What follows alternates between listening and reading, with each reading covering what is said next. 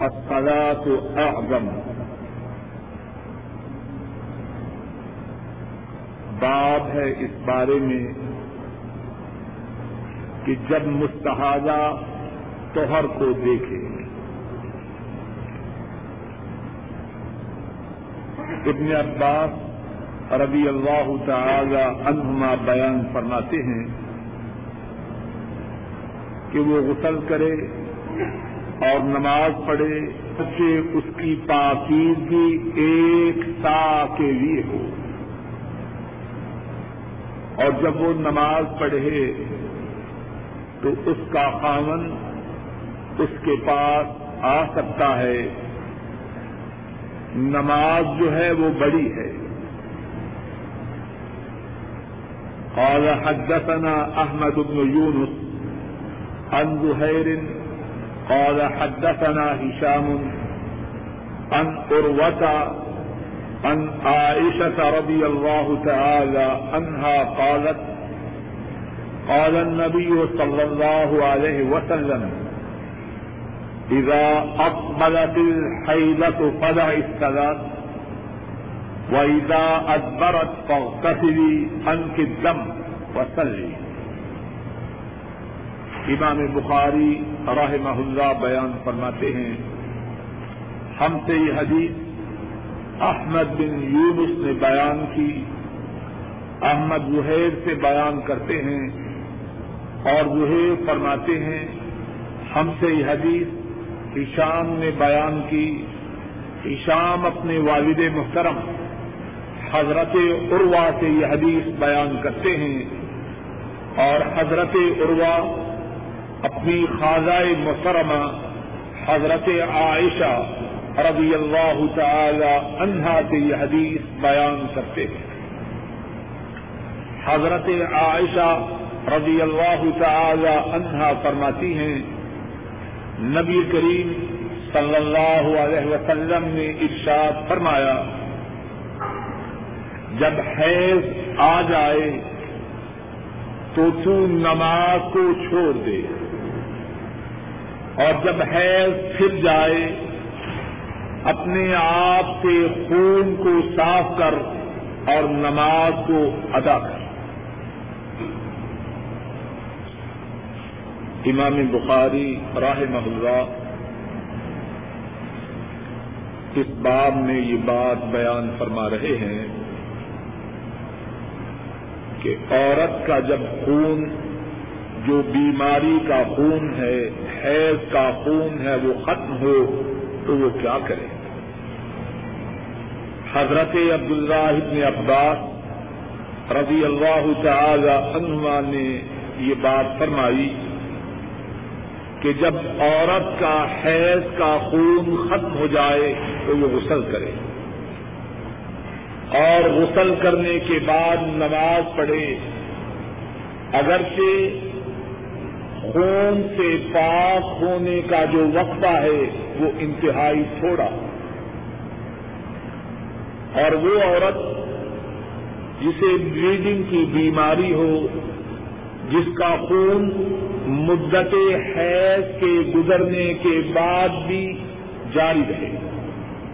اگر کوئی عورت ایسی ہو کہ حیض کے دنوں کے علاوہ بھی اس کا خون کا نکلنا جاری ہو۔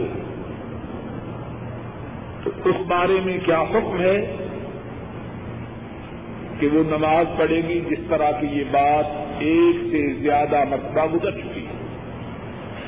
حیض کے دن جب ختم ہو جائیں، اب اگرچہ خون جاری ہے، مگر وہ خون رب کا خون ہے حیض کا خون نہیں۔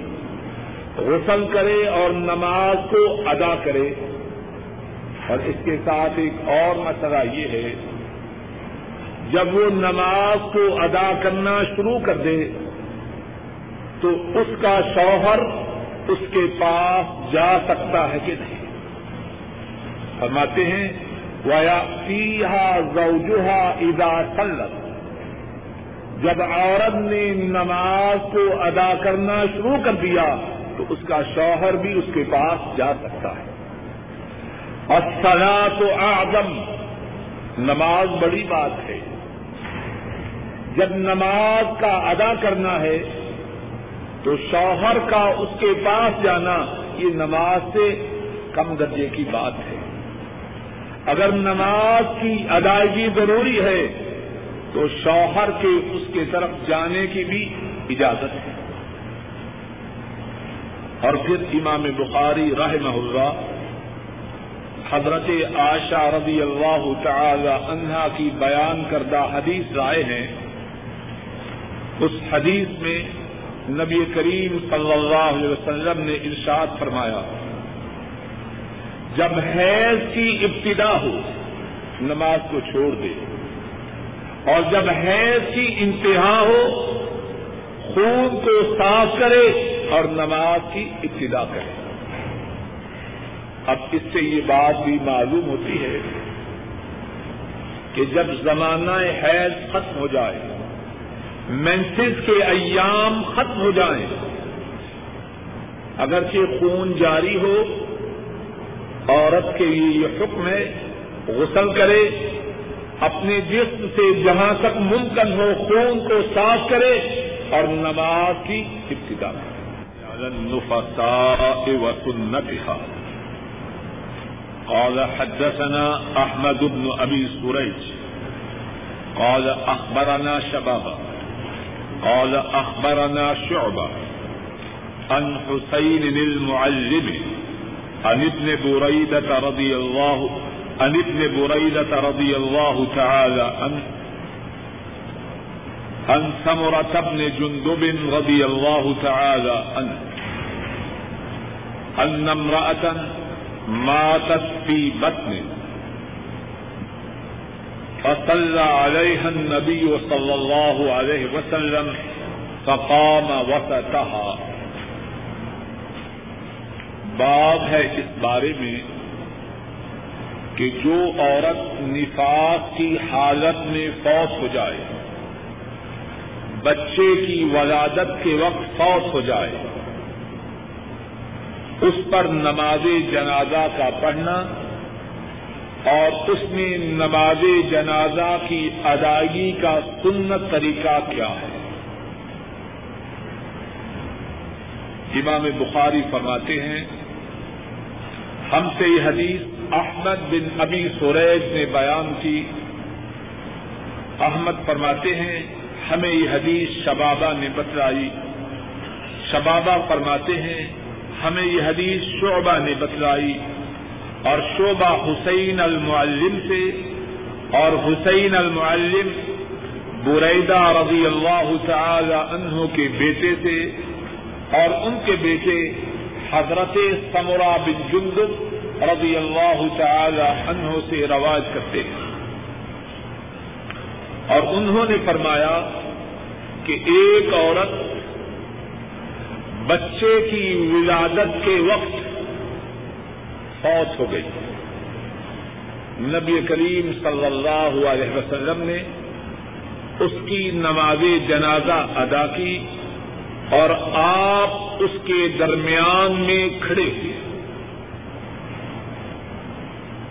اس بات میں امام بخاری رحمہ اللہ یہ بات بیان فرما رہے ہیں۔ کہ اگر کوئی عورت نفاق کی حالت میں، زچگی کی حالت میں، بچے کی ولادت کی حالت میں فوت ہو جائے تو اس کی نماز جنازہ پڑھی جائے گی۔ شاید کسی کے ذہن میں یہ خیال پیدا ہو کہ جو زچگی کے ایام ہیں، ان ایام میں عورت نماز نہیں پڑھتے۔ ایسے ہی ہے کہ نہیں؟ زچگی کے ایام میں عورت نماز نہیں پڑھتی۔ تو جب عورت نماز نہیں پڑھتی، اگر وہ ان دنوں میں فوت ہو جائے، تو اس کی نماز جنازہ پڑھی جائے گی کہ نہ پڑھی جائے۔ گی شاید کسی کے ذہن میں خیال پیدا ہو کہ عورت ناپاک ہے۔ اب ناپاک عورت کے لیے نماز جنازہ کیسے پڑھی جائے؟ اور اسی طرح بیماری کے دنوں میں عورت نہ نماز پڑھتی ہے، نہ روزہ رکھتی ہے۔ اگر عورت اپنی بیماری کے ایام میں فوت ہو جائے، اس کی نماز جنازہ پڑھی جائے گی کہ نہ پڑھی جائے گی؟ شاید کہ کوئی سمجھے کہ عورت تو پاک نہیں، اس کی نماز جنازہ کیسے پڑھی جائے؟ امام بخاری اللہ کی ان پر رحمتیں ہوں، اس مسئلہ کو اس باب میں بیان فرما رہے ہیں۔ عورت زچگی کے ایام میں ہو، اگرچہ اس نے نماز ادا نہیں کرنی، لیکن وہ مسلمان عورت ہے۔ اس کا نماز کا ادا نہ کرنا ایک مخصوص سبب کی وجہ سے ہے۔ وہ سراپا نجاست تو نہیں، مسلمان عورت ہے۔ اس کی جو بلیڈنگ ہے، جو خون جاری ہے، اس کی وجہ سے یہ حکم ہے کہ وہ نماز نہ پڑھے، روزہ نہ رکھے، شوہر اس سے ازدواجی تعلقات قائم نہ کرے۔ لیکن وہ خود تو نجس نہیں، پاک عورت ہے۔ اس کی نماز جنازہ ادا کی جائے۔ گی اور جب زچگی کی حالت میں مرنے والے کی مرنے والی عورت کی نماز جنازہ ادا کی جائے گی، تو جو عورت بیماری کے دنوں میں فوت ہو جائے، اس کی نماز جنازہ بھی ادا کی جائے۔ اور اس بات کی تائید اور وضاحت کے لیے امام بخاری راہ اللہ حدیث رائے ہیں۔ حضرت سمرا بن جند رضی اللہ تعالی عنہ وہ بیان کرتے ہیں۔ ایک عورت زچگی کی حالت میں انتقال کر گئی۔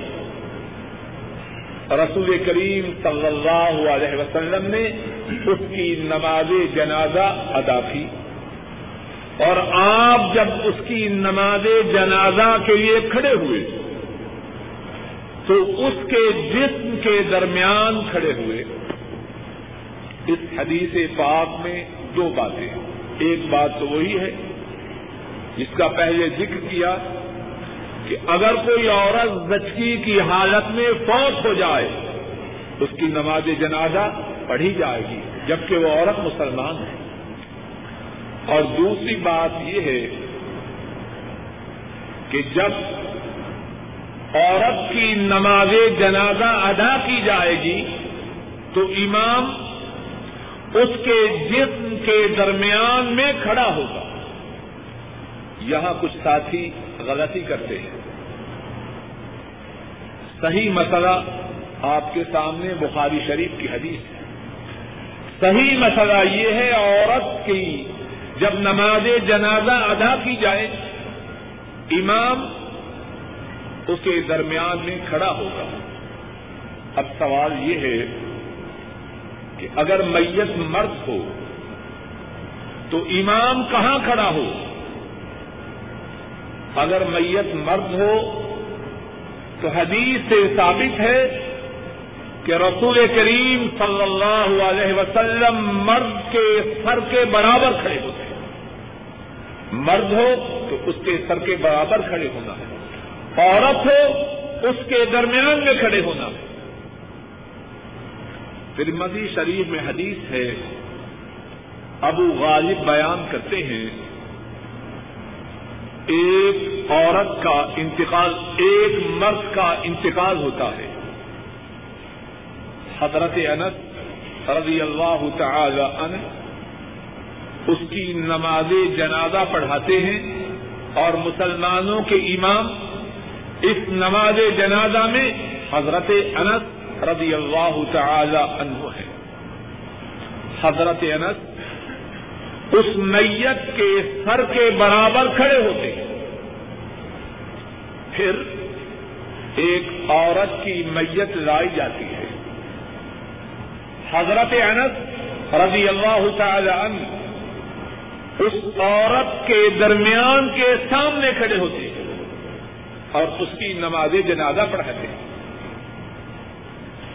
جن لوگوں نے نماز جنازہ پڑھی ہیں، ان میں ایک نماز جنازہ پڑھنے والے حضرت العلا بن زیاد ہے وہ کہتے ہیں، اے ابو حمزہ، حضرت انس رضی اللہ تعالی عنہ، ان کی کنیت ابو حمزہ ہے۔ ابو حمزہ آپ نے مرد اور عورت کی نماز جنازہ کی ادائیگی میں یہ اختلاف کیوں کیا ہے؟ جب آپ نے مرد کی نماز جنازہ بڑھائی، آپ اس کے سر کے سامنے کھڑے ہوئے۔ اور جب آپ نے عورت کی نماز جنازہ پڑھائی، آپ اس کے درمیان کے سامنے کھڑے ہوئے۔ کیا آپ نے اسی طرح رسول کریم صلی اللہ علیہ وسلم کو دیکھا، حضرت انس فرماتے ہیں ہاں میں نے رسول کریم صلی اللہ علیہ وسلم کو اسی طرح دیکھا۔ تو یہ مسئلہ یاد رکھیے، اگر مرنے والا مرد ہو، امام اس کے سر کے سامنے کھڑا ہو، یہ سنت طریقہ ہے۔ اور اگر مرنے والی عورت ہو، امام اس کے درمیان کے سامنے کھڑا ہو۔ حدثنا الحسن بن مدرك. قال حدثنا يحيى بن حماد. قال اخبرنا ابو عوانة. اسمه الوضاح من كتابه. قال اخبرنا سليمان الشيباني عن عبد الله بن شداد. قال سمعت خالتي ميمونة زوج النبي صلى الله عليه وسلم.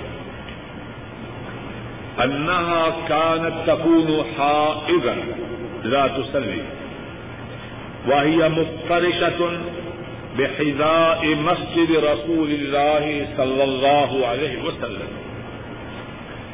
وهو يصلي على قمرته إذا سجد. أصابني بعض صوبه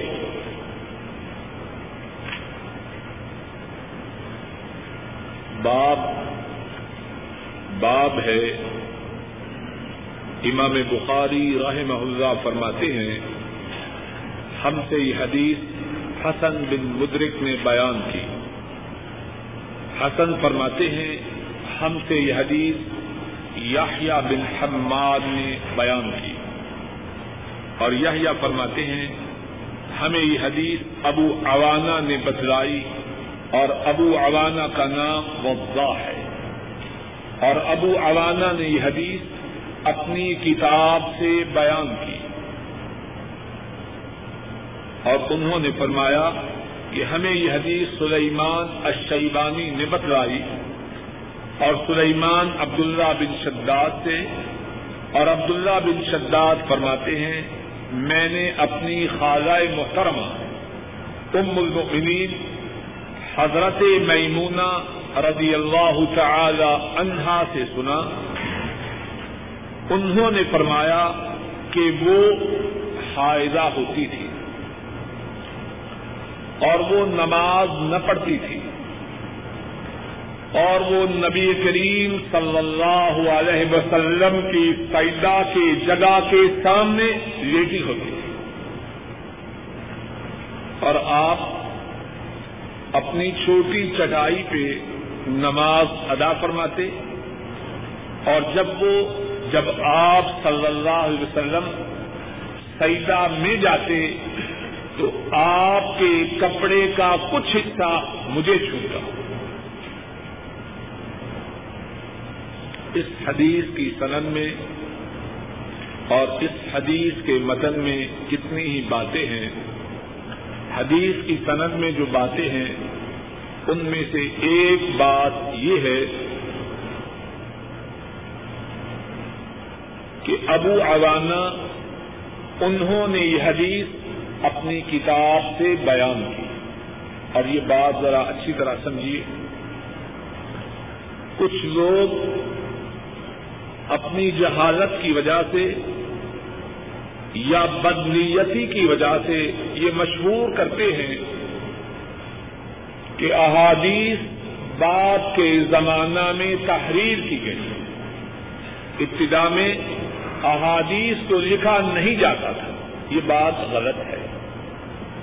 رسول کریم صلی اللہ علیہ وسلم کے زمانہ مبارک سے لے کر احادیث کو محفوظ رکھنے کے لیے دونوں طریقے ہیں کچھ لوگ احادیث کو زبانی یاد کرتے اور کچھ لوگ احادیث کو تحریر کر لیتے یہ بات آپ کے زمانہ مبارک میں بھی رہی اور آپ کے بعد کے زمانوں میں بھی یہ دونوں طریقے حدیث کو یاد رکھنے کے لیے جاری رہے۔ اب جو حدیث ہم پڑھ رہے ہیں، ابو عوانہ انہوں نے یہ حدیث کہاں سے بیان کی؟ اپنی کتاب سے۔ اور کتاب سے تبھی بیان کریں گے جب انہوں نے حدیث کو اپنی کتاب میں، اپنے دفتر میں، اپنی نوٹ بک میں تحریر کیا۔ دوسری بات، اس حدیث میں، اس حدیث کی سند میں یہ ہے کہ حضرت میمونہ رضی اللہ تعالی عنہا جو نبی کریم صلی اللہ علیہ وسلم کی زوجہ محترمہ ہے ان سے حدیث بیان کرنے والا کون ہے؟ ان سے حدیث بیان کرنے والا ان کا بھانجا ہے۔ اور کتنے پیارے انداز میں ان کا بھانجا یہ کہہ رہا ہے، اور ان کا نام عبداللہ بن شداد ہے، میں نے اپنی خالہ محترمہ جو نبی کریم صلی اللہ علیہ وسلم کی زوجہ محترمہ تھی، حضرت میمونہ، ان سے یہ حدیث سنا خالہ بھی خوش نصیب ہیں اور بھانجا بھی خوش نصیب ہے۔ جو اللہ کے رسول صلی اللہ علیہ وسلم کی حدیث خالہ اپنے بھانجے کو سنا رہی ہے اور بھانجا اس حدیث کو سن کر یاد کر کے امت کے لیے نقل کر رہا۔ اللہ کی رحمتیں ہوں اس خالہ محترمہ پر بھی اور اس بھانجے پر بھی۔ اور حدیث میں جو باتیں ہیں، ان میں سے ایک بات یہ ہے کہ جب کوئی شخص نماز پڑھ رہا ہو، اس کے آگے سامنے کوئی شخص لیٹا ہو تو اس بات کی اجازت ہے۔ جو منع ہے، وہ نمازی کے آگے سے گزرنا ہے۔ ایک شخص لیٹا ہے۔ ذرا بات کو سمجھ لیجیے ہمارے ہاں بعض دین کے صحیح مسائل میں بہت زیادہ سستی کرتے ہیں اور بعض باتیں جن کا دین سے کوئی تعلق نہیں، اس کے بارے میں بڑی سختی کرتے ہیں۔ اس حدیث پاک سے معلوم ہوتا ہے، اگر کوئی مرد یا عورت لیٹی ہے، مرد کے پیچھے یا عورت کے پیچھے اس کا خامن اس کا بیٹا، اس کا بھائی، جو اس کا محرم ہے، اگر اس کے سامنے نماز پڑھ لے، تو اس میں کوئی حد نہیں۔ رسول کریم صلی اللہ علیہ وسلم چھوٹی سی چٹائی پر جو کھجور کی شاہوں کی بنی ہے، اس پہ نماز پڑھ رہے ہیں۔ آپ کی زوجہ محترمہ، حضرت میمونہ، وہ کہاں ہے وہ آپ کے سامنے لیٹی ہوئی ہے اب اگر وہ آپ کے سامنے لیٹی ہوئی ہیں اور آپ نماز پڑھ رہی ہیں، تو آپ کی نماز درست ہے یا غیر درست؟ ہے اور ان کا لیٹنا جائز ہے یا ناجائز؟ ہے کچھ بات سمجھ میں آ رہی ہے کہ نہیں؟ اگر ان کی نماز معذ اللہ درست نہیں تو کس کی درست؟ نہیں اگر کوئی شخص سامنے لیٹا ہو، اس کے پیچھے نماز ادا کی جائے، اس کی اجازت ہے۔ ہاں نمازی کے آگے سے گزرنے کی اجازت ہے۔ دوسری بات یہ ہے کہ اگر وہ عورت بیماری کے دنوں میں ہو اور وہ سامنے لیٹی ہو اور نماز پڑھنے والا اس کے پیچھے ہو، اس کی اجازت ہے کہ نہیں؟ اس کی بھی اجازت ہے۔ حضرت میمونہ اللہ کی ان پہ رحمتیں ہوں۔ عام طور پہ ایسی بات بیان نہیں کی جاتی، لیکن امت کی خیر خواہی کے لیے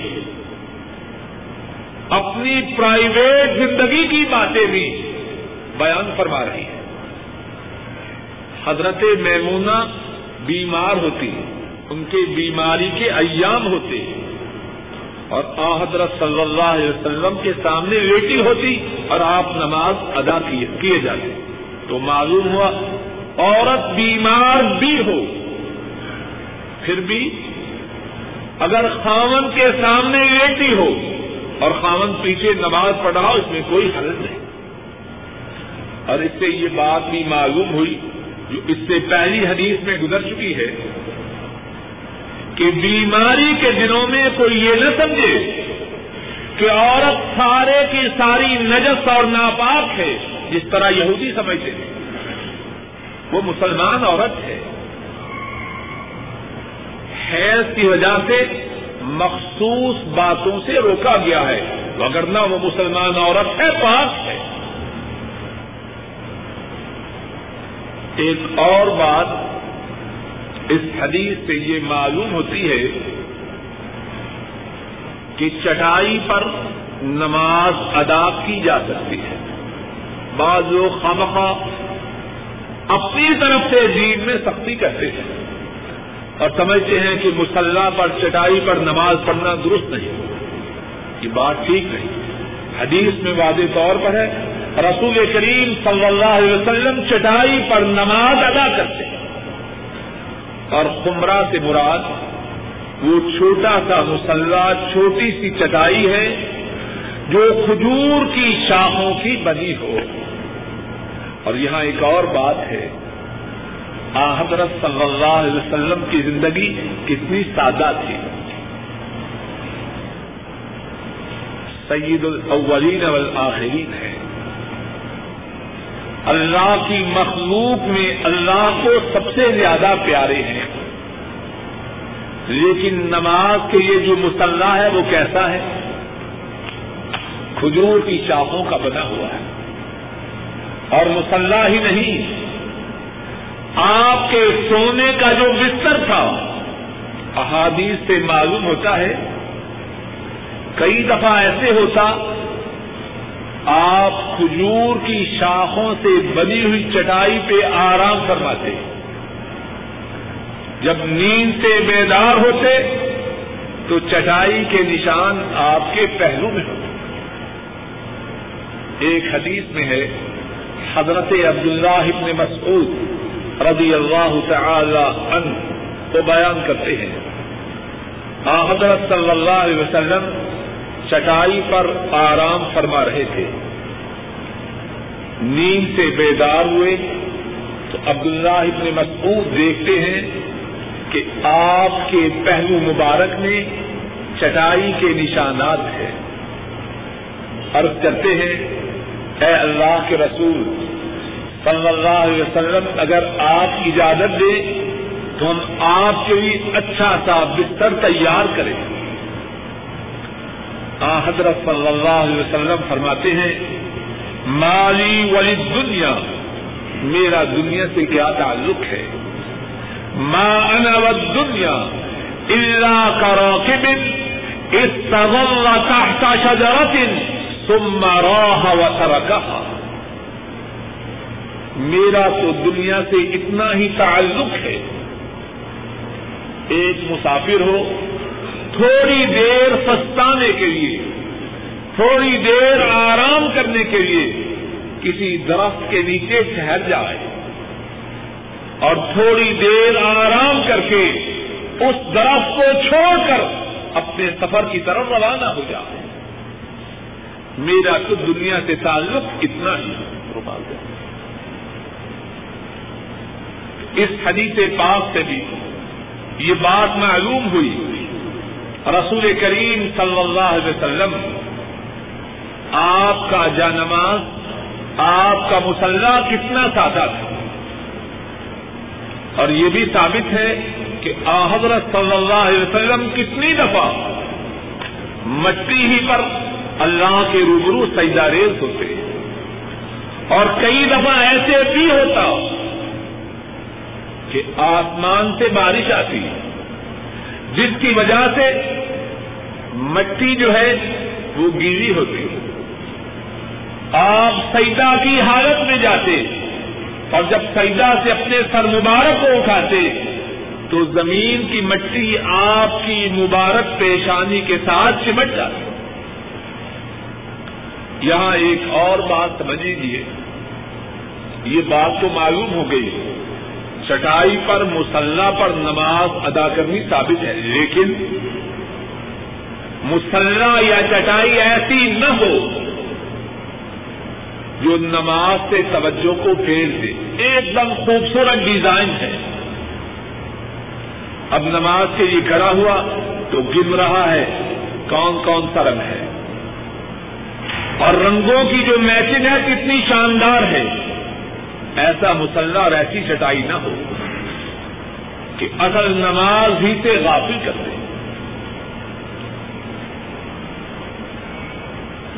اور اس حدیث میں ایک اور حضرت میمون رضی اللہ تعالی عنہا وضاحت بھی کر رہی ہے کہ آپ جب سیدا میں جاتے تو آپ کے کپڑے کا کچھ حصہ میرے جسم کو چھوتا۔ پھر اسی بات کی تاکید ہوتی ہے کہ وہ عورت جو بیماری کے دنوں میں ہوں، ان کے متعلق اس حدیث میں کافی باتیں ہیں۔ کتاب التیمم، قول اللہ تعالی، فلم تجدوا ماء فتيمموا سعيدا طيبا فامسحوا بوجوهكم وأيديكم منه. تیمم کے بارے میں یہ کتاب ہے، اللہ تعالی کا ارشاد ہے، پس تم پانی نہ پاؤ، تو پاک مٹی سے تیمم کرو۔ اپنے چہروں کا اور ہاتھوں کا مٹی سے مسا کرو۔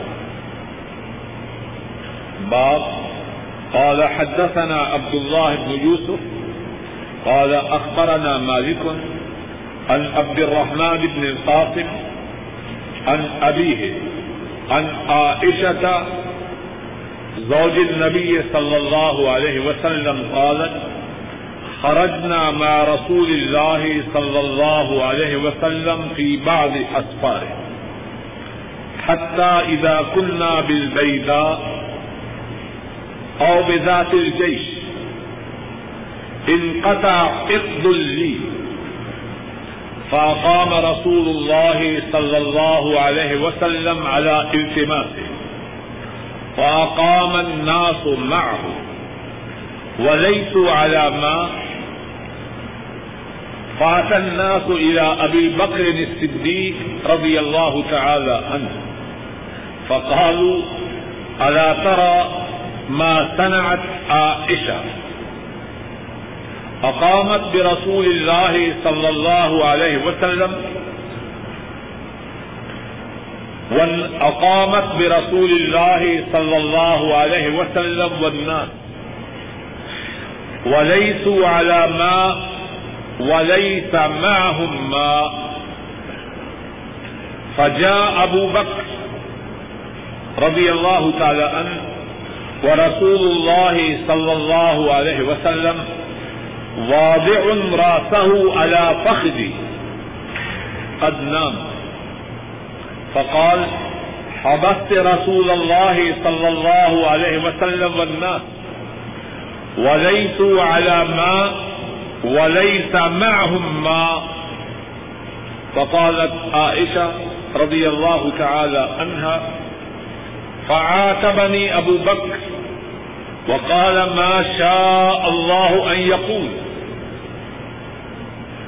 وجال يطعنني بيده في خاصرتي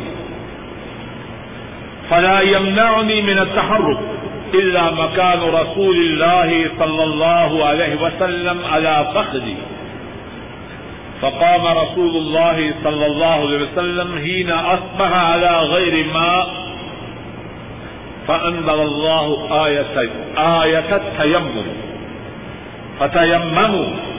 فقال اسید بن حزیر رضی اللہ تعالی عنہ ما هي بأول بركتكم يا آل أبي بكر؟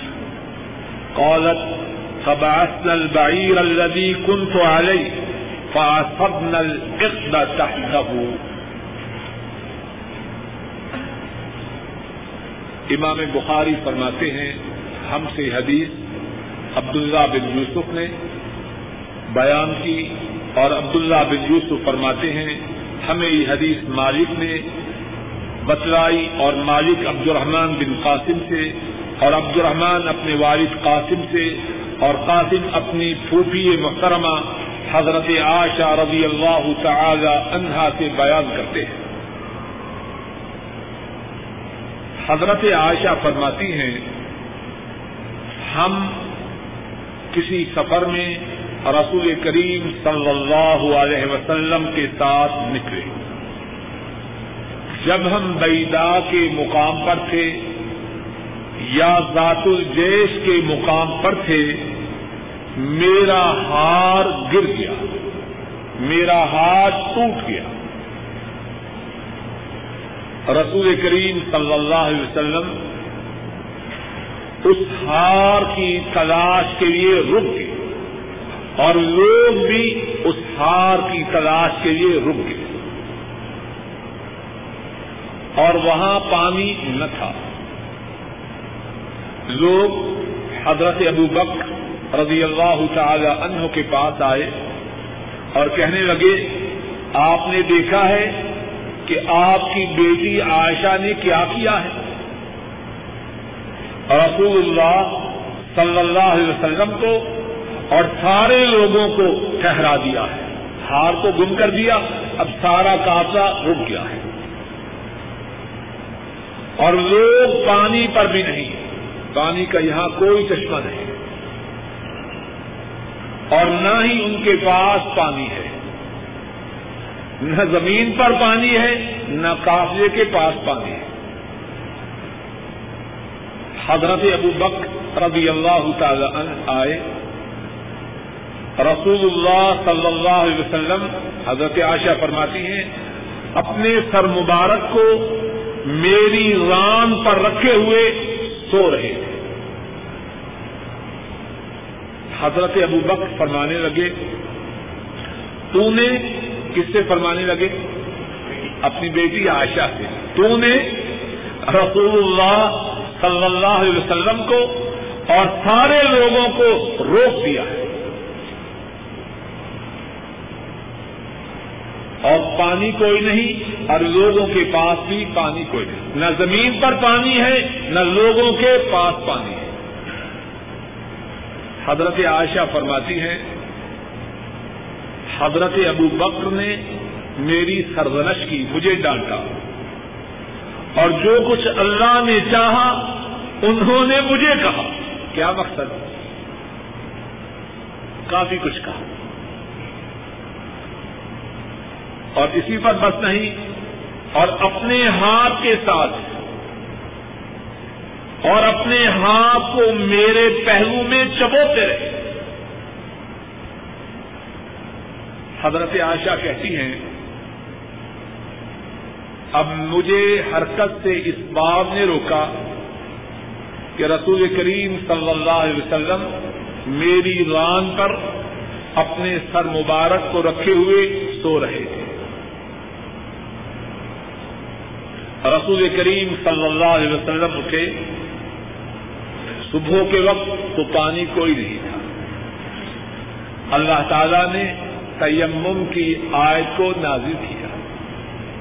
فتح اور تیمم کرو۔ اسید بن حدیر رضی اللہ تعالی عنہ وہ کہنے لگے، اے آج ابو بکر، یہ تمہاری وجہ سے کوئی اللہ کی طرف سے پہلی برکت نہیں۔ حضرت عائشہ فرماتی ہیں، ہم نے اونٹ کو اٹھایا جس پہ میں سوار تھی۔ اسی اونٹ کے نیچے میرا ہار موجود تھا۔ اس حدیث میں بہت سی باتیں ہیں۔ چند ایک باتیں اللہ کی توفیق سے عرض کرتا ہوں، ذرا توجہ سے سنیے۔ ایک بات تو یہ ہے کہ عورت کا اپنے شوہر کے ساتھ سفر پر جانا جائز ہے۔ رسول کریم صلی اللہ علیہ وسلم حالت سفر میں حضرت عائشہ رضی اللہ تعالی عنہا سفر میں آپ کے ساتھ شریک ہے۔ تو پہلی بات یہ معلوم ہوتی ہے، عورت کا اپنے شوہر کے ساتھ سفر کے لیے جانا جائز ہے اور آ حضرت صلی اللہ علیہ وسلم کی سنت سے ثابت ہے۔ دوسری بات، عورت کا زیب و زینت کے لیے ہار کا پہننا جائز ہے۔ حضرت عائشہ کا جو ہار ان کے گلے سے گرا۔ وہ پہننا جائز تھا یا ناجائز تھا؟ جائز تھا۔ ایک اور بات جو دیگر روایات میں ہے کہ یہ ہار ان کا اپنا نہ تھا۔ ان کی بہن اسما کا تھا۔ ان سے ادھارا لے کے پہنا تھا۔ سفر پہ جا رہی ہوں۔ عورتوں میں یہ بات پہلے سے ہے اور اس میں کوئی تعجب کی بات نہیں۔ زیب و زینت عورت کی پسندیدہ چیز ہے۔ حضرت عائشہ رضی اللہ تعالی عنہا نے یہ ہار اپنی بہن سے آریتن لیا تھا۔ اس سے معلوم ہوا کہ عورت زیب و زینت کے لیے اپنی بہن سے، اپنی قریبا سے آریتن زیور بھی لے سکتی اور ایک اور بات معلوم ہوتی ہے آریتن زیور لے کر اس زیور کے ساتھ سفر بھی کر سکتی ہے۔ لیکن یہ ضروری بات ہے کہ جس نے آریتن زیور دیا ہے، اس کی طرف سے سفر کی اجازت ہے۔ ایک اور بات اس حدیث سے جو معلوم ہوتی ہے کہ حضرت عائشہ رضی اللہ تعالی عنہا کا جو ہار گم ہوا نبی کریم صلی اللہ علیہ وسلم نے اس کی تلاش کے لیے اپنے سفر کو موقوف کیا، سفر کو روک دیا اور لوگوں کو بھی روک دیا۔ اس سے کیا معلوم ذرا بات توجہ سے سنیے اس سے معلوم ہوتا ہے کہ چیزوں کو ضائع نہیں کرنا چاہیے۔ ایک ہے دنیا سے بے رغبتی کرنا۔ آخرت کو دنیا پر ترجیح دینا یہ بات ضروری ہے۔ لیکن دنیاوی ساز و سامان کو برباد کرنا، مال کو ضائع کرنا حضرت صلی اللہ علیہ وسلم کا طریقہ مبارک ہے۔ ہار ہے۔ اس ہار کی تلاش کی وجہ سے خود بھی روک گئے، لشکر اسلام بھی رک گیا۔ اگر آپ کی وہی کیفیت ہوتی جو ہم میں سے چند لوگوں کی جن کو اللہ زیادہ مال دے دے ہو جاتی ہے، جو چیز برباد ہوتی ہے تو ہوتی رہے۔ حضرت صلی اللہ علیہ وسلم اس بات کو پسند نہ کرتے تھے۔ مال کا ضائع کرنا اس سے آپ نے روکا ہے۔ آدمی مال کو اپنا معبود، اپنا خدا نہ بنائے، لیکن مال کو ضائع کرنا اس کو بھی آپ نے پسند نہیں کیا۔ ہار کی تلاش کی خاطر خود بھی روک گئے لشکر بھی روک گئے اور شاید کو سمجھے کہ پتا نہیں، یہ مدینے کے جو اس وقت کے حاکم تھے، رسول کریم صلی اللہ علیہ وسلم، ان کی بیوی نے یہ ہار پہن رکھا تھا پتا نہیں کتنا مہنگا ہو۔ روایات میں ہے کہ اس ہار کی قیمت بارہ درہم تھی۔ اور بارہ درہم قریباً تین روپے بنتے ہیں۔ تین نے چھ بنا لیجیے۔ یعنی کوئی اتنا مہنگا ہار نہیں تھا۔ لیکن پھر بھی رسول کریم صلی اللہ علیہ وسلم نے اس ہار کی تلاش کے لیے اپنے سفر کو موقوف کیا۔ ایک اور بات جو اس حدیث سے ثابت ہوتی ہے کہ حضرت عائشہ کو علم غیب نہ تھا۔ اگر علم غیب ہوتا تو ان کا ہار ان سے گم ہو سکتا تھا۔ ذرا غور کیجیے ہمارے ہندوستان میں تو گامے شاہ، کھوتے شاہ، گدے شاہ سب کو علم غیب۔ اور انہی کو علم غیب نہیں، ان کی بلیوں کو بھی علم غیب۔ ان کے جو چھوٹے کیا ان کو کہتے ہیں چیلے ان کو بھی علم غیب ہے۔ کیا جی فنا پیر اس کے پاس جو لوگ آتے ہیں، اس کا چیلا جو ہے، کچھ کی جوتیاں اس طرف کرتا ہے، کچھ کی جوتیاں اس طرف کرتا ہے۔ اور پوچھا گیا، اس طرح کیوں ہے؟ جن کی جوتیاں اس طرف تھی وہ سارے جنتی ہیں۔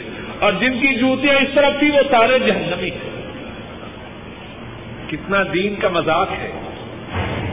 کتنا دین کا مذاق ہے۔ آشا صدیقہ رضی اللہ تعالی عنہا، جن کی شان میں، جن کی براعت میں سورہ النور میں آیات کریمہ اترتی ہے۔ ان کا ہار گم ہو گیا اور ان کو پتا نہیں کہ کہا اور حضرت آشا ہی نہیں، امام الانبیاء، قائد المرسلین، رحمت دو عالم صلی اللہ علیہ وسلم ان کو بھی پتا نہیں کہ ہار کہاں ہے۔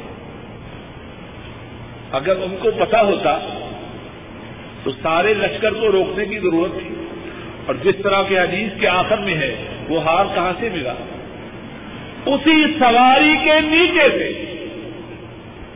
جس سواری پہ حضرت عائشہ سوار ہو کے سفر کر رہی تھی، اتنا بھی پتا نہیں کہ عائشہ کا ہار جس کے لیے سارے سفر کو موقوف کیا جا رہا ہے، وہ اسی سواری کے نیچے پڑا ہے۔ اب ذرا غور کیجیے معاذ اللہ معاذ اللہ۔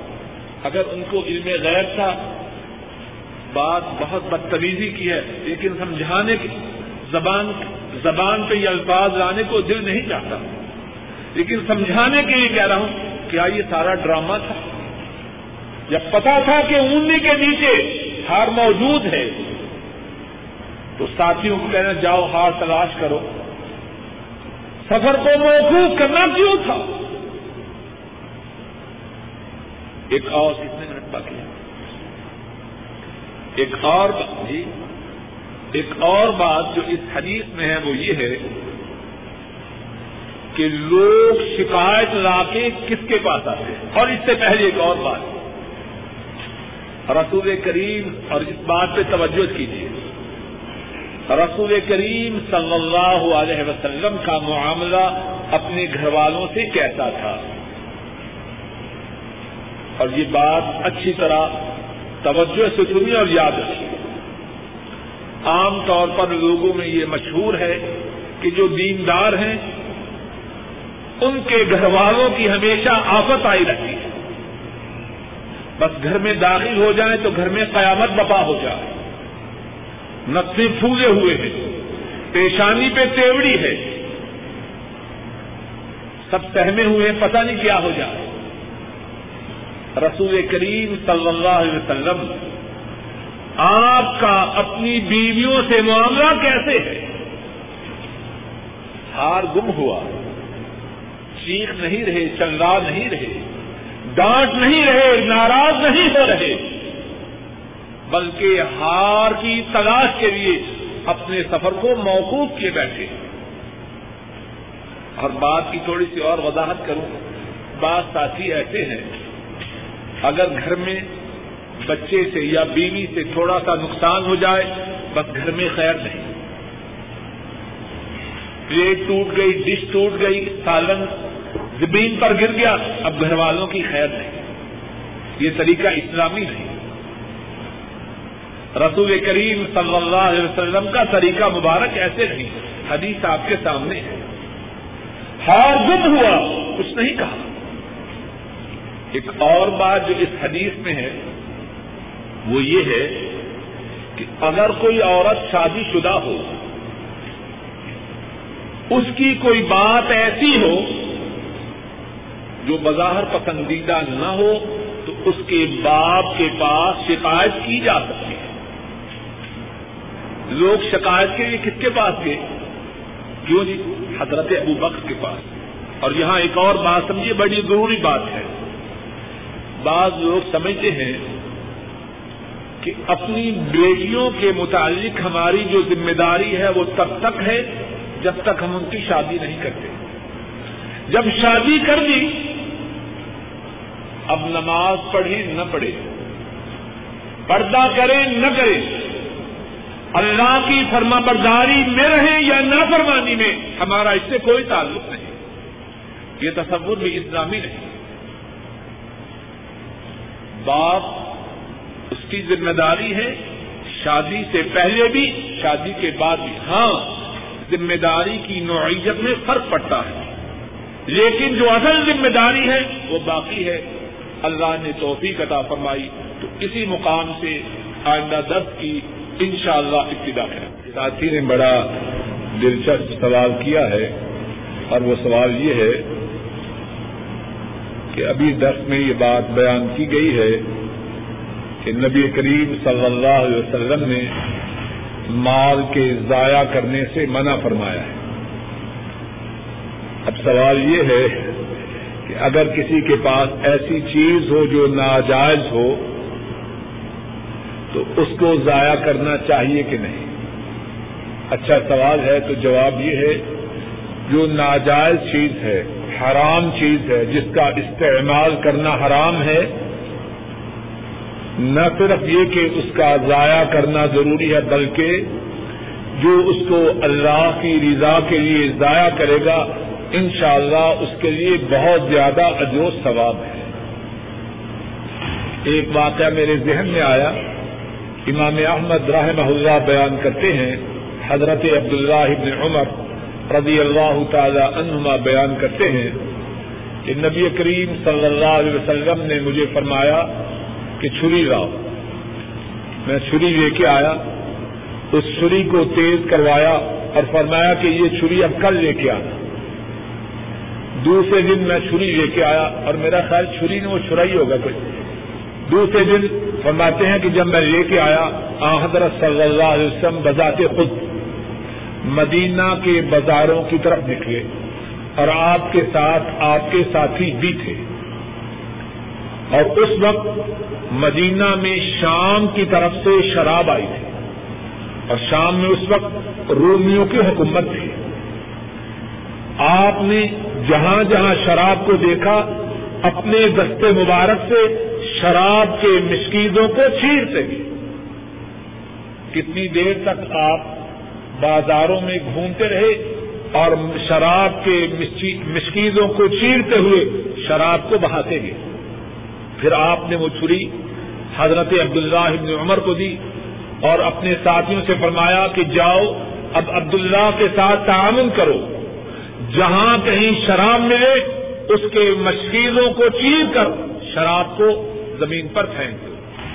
عبداللہ ابن عمر فرماتے ہیں، میں اور دیگر صحابہ سارے مدینہ کے بازاروں میں گھومتے رہے۔ جہاں کہیں ہم نے شراب کا مشیزہ دیکھا، اس کو چیر کر شراب کو زمین پر بہا دیا۔ تو جو حرام چیز ہے، گناہ کی چیز ہے، اس کو برباد کرنا نہ صرف جائز ہے بلکہ اگر کوئی شخص اپنی حرام کی چیز برباد کرے، اللہ کے ہاں اس کا بہت زیادہ اجر و ثواب پائے گا۔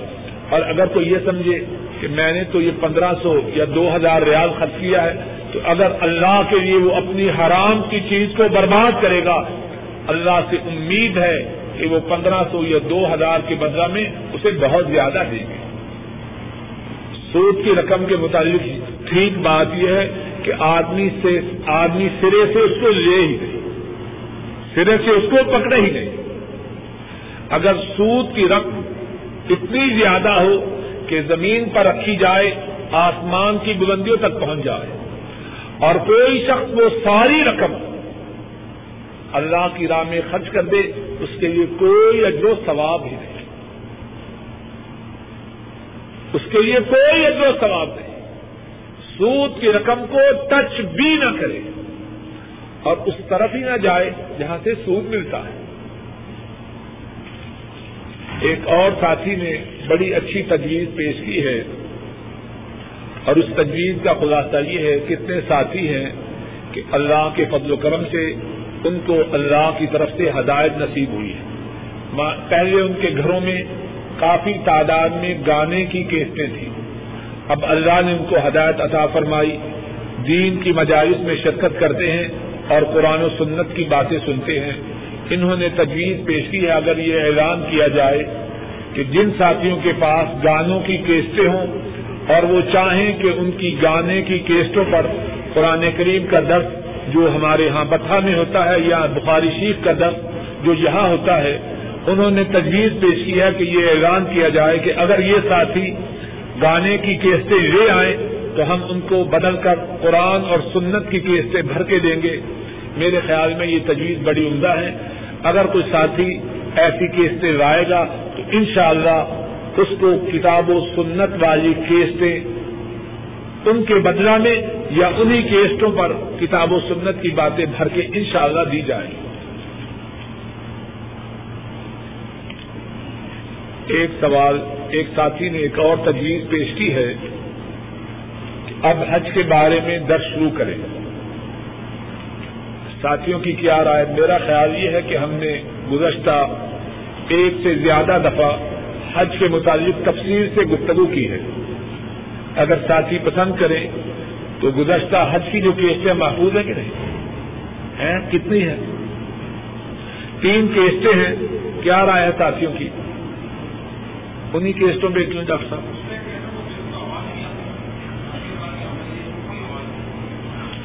تھی ٹھنڈا ہی پائیے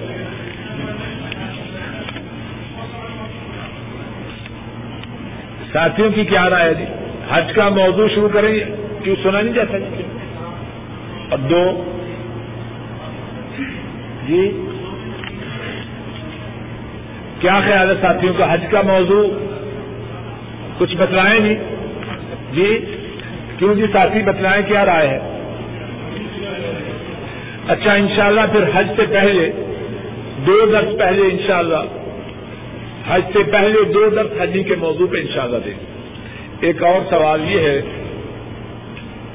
کہ فرض نماز کے بعد اکیلے یا اجتماعی دعا، اس کا کیا حکم ہے؟ جواب یہ ہے، اللہ سے جتنی بھی دعا کی جائے وہ تھوڑی۔ حدیث شریف ہے۔ امام حاکم رحمہ اللہ بیان فرماتے ہیں، حضرت علی رضی اللہ تعالی عنہ، انہوں نے اس حدیث کو بیان کیا ہے۔ رسول کریم صلی اللہ علیہ وسلم فرماتے ہیں، الدعاء سلاح المؤمن و اماد الدین و نور السماوات والارض۔ جو دعا ہے، وہ مومن کا ہتھیار ہے۔ دین کا ستون ہے۔ اور آسمان اور زمین کا نور ہے مسلمان جتنی بھی اللہ سے دعا کرے وہ تھوڑی ہے۔ اور دعا کے لیے وقت کی کوئی پابندی نہیں۔ نماز کے پہلے، نماز کے بعد، نماز میں سیدہ کی حالت میں رقو کی حالت میں، بازار میں چلتے ہوئے، گلی میں چلتے ہوئے اپنی گاڑی ڈرائیو کرتے ہوئے جہاں چاہے، جتنی چاہے، اللہ سے دعا کرے، اتنی ہی تھوڑی۔ اب نماز کے بعد جس طرح ہمارے یہاں ہندو پاک میں بڑے اہتمام سے دعا کرتے ہیں اللہ انت سلام امن کا سلام تبارک کا یاد ایک دو دعائیں بڑی آمین۔ نہ نہ کہنے والوں کو پتا ہے، نہ سننے والوں کو پتا ہے۔ اس طرح دعا کا طریقہ حضرت صلی اللہ علیہ وسلم سے ثابت ہے۔ اور ہمارے ہاں تو یہ بھی ہے کہ اگر کوئی امام اجتماعی طور پر دعا نہ کرے وہ کبھی ناراض ہوتے ہیں۔ دعا کے لیے یہ پابندی کہ فرض نماز کے بعد ضرور ہو اور اجتماعی طور پر ہو، آ، حضرت صلی اللہ علیہ وسلم سے ثابت ہے۔ جو شخص جب چاہے، اللہ سے دعا کرے اس کے لیے بہتر ہے، لیکن اس بات کا التظام کرنا اور کسی مخصوص وقت میں، خاص طور پہ فرض نماز کے بعد اگر کوئی شخص اجتماعی طور پہ دعا نہ کرے تو اس پر تنقید کرنا، ایسا کرنا درست ہے ایک اور سوال یہ ہے کہ اتحیات میں اتحیات کے بعد کیا دعائیں پڑھی جائیں؟ تو اتحیات کے بعد جو پڑھنے کی چیز، ضروری چیز ہے وہ شریف ہے۔ اللہ مسل اعلی محمد۔ اس کے بعد جتنی دعائیں پڑھ سکیں، جو حضرت صلی اللہ علیہ وسلم سے ثابت ہے جتنی بھی پڑھے اتنی ہی تھوڑی۔ جی سبحان اللہ ایک سوال گزشتہ دنوں میں یہ تھا، ایک صاحب نے نقشہ بھی بنایا تھا کہ ہماری مسجد میں کچھ لوگوں نے مسجد کے اندر ہی اپنے لیے ایک مخصوص سا حجرا بنایا ہے۔ امام صاحب اور باقی نمازی باہر ہوتے ہیں اور وہ اپنے اس چھوٹے سے حجرا کے اندر ہوتے ہیں۔ اس کی شرح حیثیت کیا ہے؟ تو جواب یہ ہے کہ ایسا کرنا درست ہے۔ وہ بھی باقی مسلمانوں کے ساتھ مل کر اجتماعی طور پر ان کی صفوں میں شریک ہو کر نماز پڑھیں۔ آخر دعوانا ان الحمد للہ رب بچپن میں پرورش آخر دعوانا ان الحمد للہ رب العالمین۔